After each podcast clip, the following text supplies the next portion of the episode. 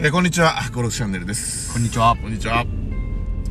えーっと、今日は24回目の放送になります。お結構やってる。やってますね。はい本日のスタジオミニからお送りしております。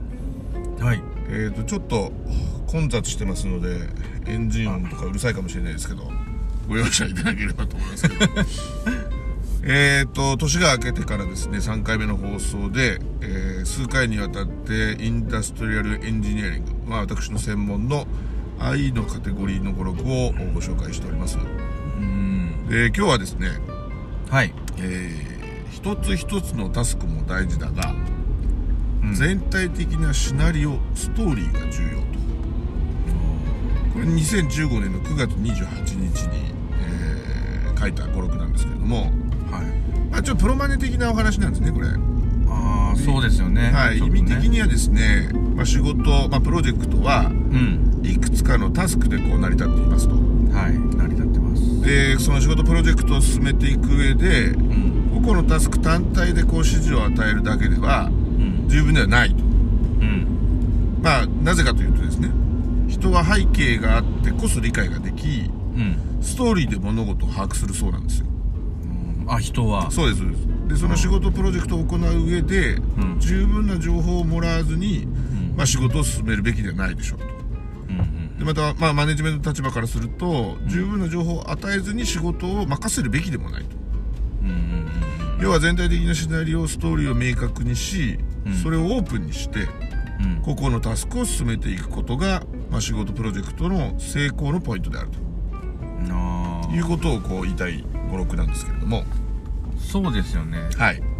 なんか、あれ、前回のやつも似てましたっけ？前々回ですね。あ、前々回か。前々回も、えー前々回の語録はですね、まあ、でかいものを一つ作るより小さいものを集める方がうまくいくっていうことでしたけど、うん。まあ、ベクトルが合ってると、それを小さく進めめるのもうまくいくよねって言ってるの、まあ、おっしゃる通り似てる語録ではあるかもしれないですね。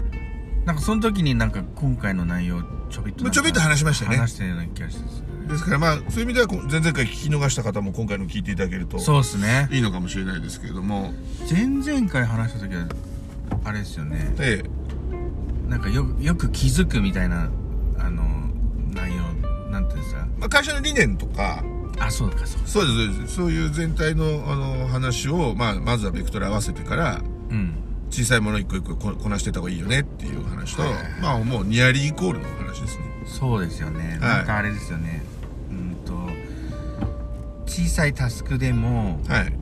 そのあれこれちょっと違うんじゃないのっていうのに気づきやすいみたいな話。そうそう、それを知っていると、その小さいタスクもきちんとこうこなせて、プラスアルファのアウトプットが出てくるよねっていうところですね。はいはいはいそこだそれはそのあれが大事ですよねプロジェクト大事だと思う。昔あの、プロマネをやらせていただいた時とかう、ん。やっぱりこう、個々のタスクをこう、まあ各外注さんとかね、うん。あのメンバーにお願いするわけですけれども、まあ、その時に これは何のためにやってるんだっけっていうのをうん。あのちゃんと説明してからお願いした方がやっぱりうまくいった感覚もあるんですよね。はいはいはやっぱりこうタスク一個一個こう、まあ、厳しく管理していくっていうのもプロジェクトマネジメントの中では大事なのかもしれないですけどうん。っぱりそこの話を共有化してあの、まあ、例えばですねこれもどっかでお話ししたかもしれないですけどうん。私こう途中からプロマネをやってくれっていうふうにオファーを頂戴して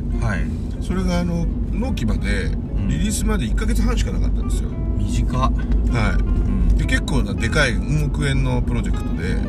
それ1ヶ月半そまあそれまでも動いていてうん。でなかなかそれがうまくこう立ち行かなくなってきたんで、うんうん。まあ、新しいプロマネ入れてやりましょうなんていうことをお願いされたんですけど、はい。まあ、正直やったことないんですよそんなでっけえの。なんてこと任さ任してくれるんだみたいな話だったんですけど突然いきなり。まあでもそこでね僕自身もなんか背伸びしてもしょうがないですし、うん。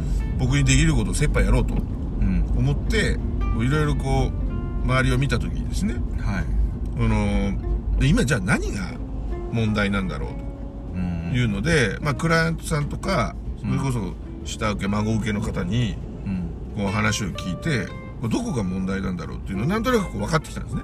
はいはいはい。でその上でなるほどこういう今状況なんだと。うん。で個々クライアントももちろんなんとかリリースしたいしうん。孫受けさんもなんとかクライアントの力になりたいと思ってくださってると。うん。じゃあどうやってこうベクトルを同じ方向に向けようかということを考えた時に1ヶ月半夏場だったんですね。うん。でお盆休み除くとはい。ウィークリーでミーティングやっても7回しかなかったんですよ。本挟んじゃうとね。はい。でさ、はい。まあ、7回でようやくこれリリースの週を迎えるわけですからはい。そうするともうほぼ6回ですよね。6回でジャッジしなきゃいけないみたいな。うん。いうところで、まあ、僕一元さんで最初にプロマネージャーとして行った時にうん「皆さんはじめまして早川でございます」と。はいえっ、と僕まあもちろんお気づきだと思うんですけれども えっとリリースまでうん。あと賞味7回しか打ち合わせがございませんと。はい。皆さんその状況分かってらっしゃいますよね。っていう。でこういう状況なのでうん。あの皆さんで認識共有化して、うんうんえー進めてまいりましょうと。はい。言ってでクライアントさんにも申し訳ないですけどこんだけしかないので6回目までで進捗見て最終的にどこまでやるかとどうするかっていうのをジャッジしてくださいと。うんでまあ外注の方々もまあ6回目までにうんなんとかね今あのあるものを入れられるようにうん総合コミュニケーション取っていきましょううんと。いうことを申し上げたら結構そこから加速度が上がってですね。なんとうん。リリースできちゃったんですよ。できちゃったんですか？できちゃったんですすごいっすね。もちろんクライアントさんには泣いていただいて昨日ダウンしてうん。あのーリリースしたとかそういう実態はあるんですけどはでもできちゃったんですよ。いすごいそれ。ただすごかったですよ。え？朝の4時ぐらいまで メールが飛び交っていてであ開けてうん「おはようございます」って言ってウィークリーのミーティング入るわけですよ。すごいさっきまで話してましたよねみたいな。すごい世界ですねそれ。すごい世界でした。でもなんかそこでこうみんながこうワンチームになってですねうんこうことが運んだっていう感覚は私の中では結構あってうん2015年というとですね私がこれ独立してから5年目の時なんですけど、うんまあ、多分その頃思い出しながら書いた五語録なんじゃないかなと。あとは今カリキュラムでそのプロマネ系のカリキュラムとかもあるので、うん。まあ、その中でどういうふうに伝えたらいいかななんていうのでうん。まあこういう語録を書いたんだと思うんですねちょうどこの頃か開発もしてたと思うんでそのカリキュラムを。あー。あカリキュラムのね。そうですそうですみたいなねなるほど。で結局そのプロマネってこうなんていうんですかねピンボックで、ん。あの1011のスキルみたいなプロマネスキルみたいな言わ言われてるじゃないですか。あそれ1011の。ああまああるんですよ。例えばそのトータルマネジメントコストマネジメント、クオリティマネジメントうん。リソースマネジメント、はい。えーリスクマネジメントはい。スコープマネジメントタイムマネジメントみたいな今多分ちょっと言えてないとあ思うんですけど。まあそれぐらいあるんですよね。はい。で僕はそのスーパーマンじゃないですから全部できないですと。うん。で何が重要なんだろうって自分なりに考えたら、まあ、トータルはもちろんなんですけど、うん。まずスコープ。うんスコープはやっぱりここまでやるよって範囲をこう決めるわけですから。はい。だから背景説明してみんなにだからここまで行きましょうねっていうのを納得していただいて進めるっていうこと絶対的に重要じゃないですか。はい重要ですね。であとはタイムマネジメント。それをきちっと細かな個々のタスクをこなしていくっていうタイムマネジメントが重要でうん。もう一個は、えー、とコミュニケーションマネジメント。うん。要するにみんなで仲良くいきましょうよと、ん。ちゃんとねコミュニケーション取ってうん。あの情報も密にして進めていきましょうよなんていうもう3つぐらいでいいんじゃないかなと。うん。いうふうに僕の中ではこう思っていてでその中でもまあスコープとかそういうのを考えた時にやっぱりこう背景とかストーリーをちゃんと全体のねうん。話をしてから進めた方がいいんじゃないかなっていうふうに思った語録でございます。なるほど。そのプロジェクトあプロジェクトえっとマネジメントは,、はいはいはいそのプロジェクトにおいてうん。その3つでいいのかなっていう。私の中ではそうですね。まあもちろんね全部やるべきなんですけどうん。逆に言うとコストとかリソースとかってまあ普通にやんなきゃいけない話じゃないですか。うんだからどれがやっぱぱり重要なのっていうとまあそのさっき言ったコミュニケーションコスあのスコープうん。タイムマネジメントじゃないかなっていうふうには思ってて、うん。まあ、そこは最低限きっちりやろうよと。そうだいう感じですね。コミュニケーションのところは本当重要だなと思う。そうです。よくねここのラジオでも白さん白井さんよく言ってくださいますよね。そうそうそう会話をするとかそうはい。ちゃんとこれでいいんでしたっけっていう確認を取るとかうん。そういうものがやっぱり重要でちゃんとコミュニケーション取っていくことが仕事を、まあ、成功を収める、まあ、ポイントですよね。なんて言ってくれたってことありますよね。はいはいはい。これどうですか？でも白衣さん実際にこうプロジェクトなんかをやっていく上ではい。今回の56なんていうのは思い当たるところなんてありますか？いやありますあります全然、ん。やっぱりね。やっぱりその何を作ってるのか分かんないでとりあえずこれを作ってって言われるって、あの経験もありますし。ありますよねこの僕の作った機能がどこで動くのかっていうのは全く分かんないプロジェクトとか ありましたからね。そういう時って聞いたんですか？いや聞かなかったんですけどでもやっぱり気づけないですよね。ああそういうミスミスに。使用書通りにはもちろん作れるけどそうそれがどういう背景かを知らないとうん。なんかここ間違ってんだけどとかって言われてもいやそうそう。そう使用書に書いてありますけどみたいなそう。ことになっちゃうわけですよね。うん。だからなんか本当に言われたものしか作れないというか、うん本当にねどこで僕の作った機能が動くのか本当に分かんないプロジェクトだったんですよ。だからそれなんていうんですか。でも規模が大きかったから、もしかしたらそういうやり方を。ああなるほどね。全員ね100名200名規模で開発してたらなかなかねそうそうそう。全体のストーリーみたいなの教育化するっていうのは難しいっちゃ難しいですよね。でもただでもとんでもないミス起きることもやっぱりあったんで、うんうんその全体を把握してないと。ただやっぱねそういう説明の時間とかも、うんうん難しいですよね。あ作ってたいっていうのもあるしね。そうそうそう。どなんか説明するよりもうんまず手を動かしてもらいたいっていう気持ちはよくわかるけども、でもやっぱり全体が見えてないと本当にそうなんですよね。その全体が見えてなくて頑張っちゃう人いるじゃないですか。はい。そうするとこう、まあ、勇み足っていうの？はい。そこまでやってくれなくてもよかったんだけどみたいなシーンも結構ありません？ありますあります。あります。ね。うん。そうありますね。なんかチームとして動くって考えると、うん。なかなか難しいですよね。その個別にあの言われたとこだことだけやっちゃうと。そうでも結構ねなんかこう思い当たるところもこう視聴者の皆さんもあるんじゃないかなっていう気はするんですよね。そういや俺言われたことしかやってねえよなとか、うん。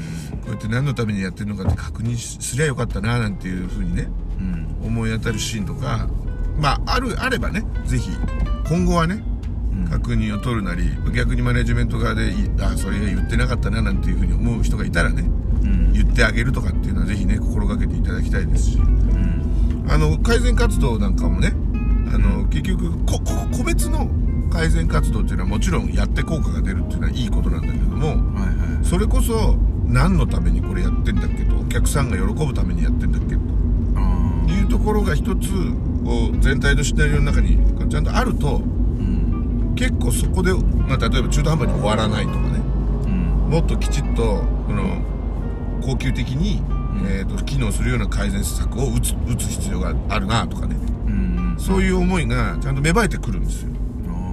だけどそこのゴールをきちっと全体のシナリオとかを表現しないでうん。いいからお前コストダウンしろよとかっていう話だとね。はいはいはい。一瞬のコストダウンで終わっちゃって、うん。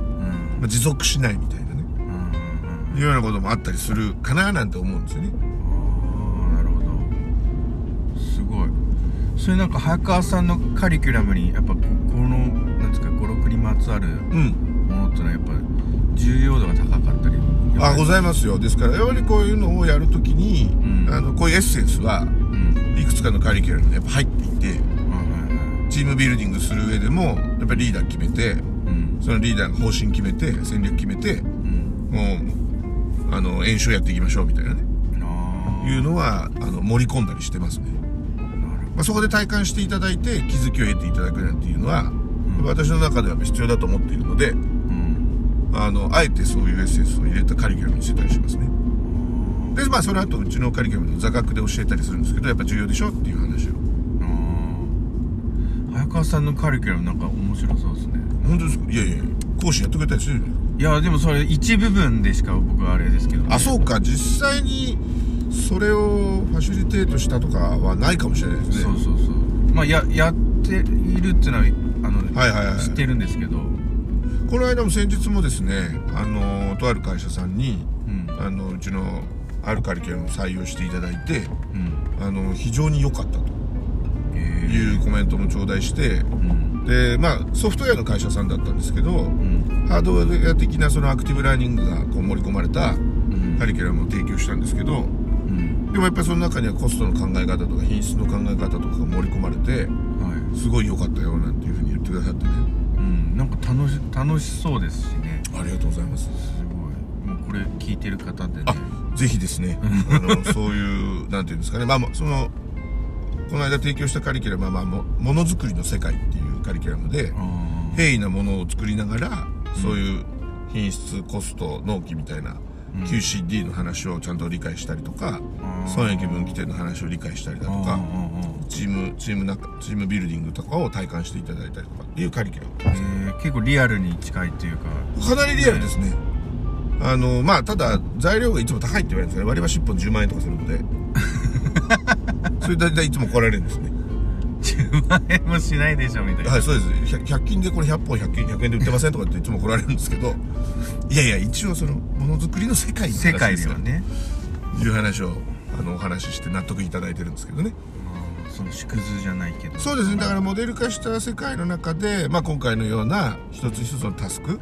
うん。も大事だけどやっぱ全体的に例えばそのコスト優先でいくのかとかはい。あのうんうん品質優先でいくのかとかっていうストーリーを共有しながらうん。うん個々の役割を演習で体感しながら、まあ、こなしていくみたいな感じなんですけど。うーん。いやそれ面白そうですよ。ありがとうございます。うん。あの視聴者の皆様もそうですね。何かあればご一報いただければですね。ご提案差し上げます。うちの会社にちょっとや導入やってみたいみたいな。ああもうぜひよろしくお願いします。まあまああのちょっと話が我が社の宣伝になってしまいましたけれども、えー今日はですね、えー一つ一つのタスクも大事だけれども全体的なシナリオストーリーが重要であると。うん。いう語録に関してですねお話をさせていただきました。途中でも申し上げましたけど、あのーマネジメントの方現場の方それぞれ思いつくとこ思い当たるところありましたらですね今後はぜひシナリオストーリーをですねうん。共有するような方向で一つ一つのタスクをこなしていっていただければとはい。思います、今日はありがとうございました。ありがとうございました。それではさようなら。さようなら。